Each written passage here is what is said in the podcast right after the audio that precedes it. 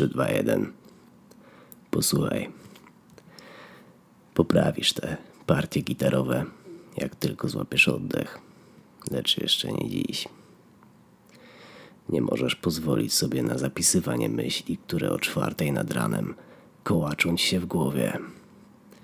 Gdy zbudziłeś się przy dźwiękach kosmicznego jazzu.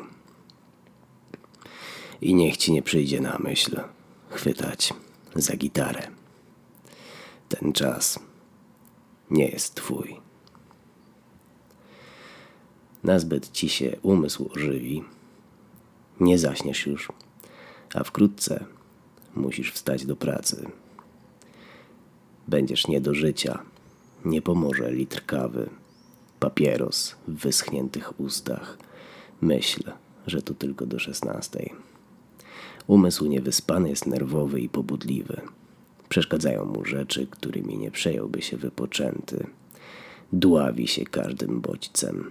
Przygniata go dźwięk. Nie, umysł niewyspany nie jest do pracy ani do myślenia. Nie jest też do kochania. Owszem, dostrzega więcej, więcej niż chciałby, lecz wyostrzony krytycyzm nie sposób odróżnić od neurotycznej projekcji, subiektywnego wpływu animy, która ramieniem dziecinnego szczęścia otoczyć cię chce, niby mur przed światem zewnętrznym. Więc zostaw te myśli, spróbuj zasnąć, bo nie wyśpisz się. I kto wtedy będzie człowiekiem? Śpij, ten czas nie jest twój, należy do kogo innego ale ty dostaniesz za niego godziwe wynagrodzenie, co da ci poczucie spełnionego obowiązku, w miarę czyste sumienie. Na jakiś czas ucichną głosy w głowie, niecierpliwe podszepty, inicjatorzy tęsknot i daremnych rojeń. I tak kurwa z boku na bok, łeb nijak nie może się wcisnąć w poduszkę, ciągle gdzieś coś swędzi, na duszy zwłaszcza. Gdzieś się trzeba podrapać, inaczej ułożyć. Poza tym jazz jest nazbyt hojny, by można przy nim zasypiać. Gdy gra album Crystal Silence, Chick Corea i Gary Burton, masz ochotę płakać ze szczęścia, kochać się z kobietą.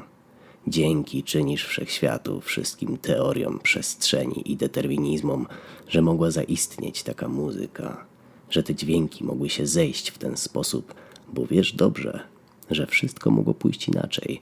Nieco dalej od Słońca, inny kształt orbity, inne parametry, może oddychałbyś chlorofilem.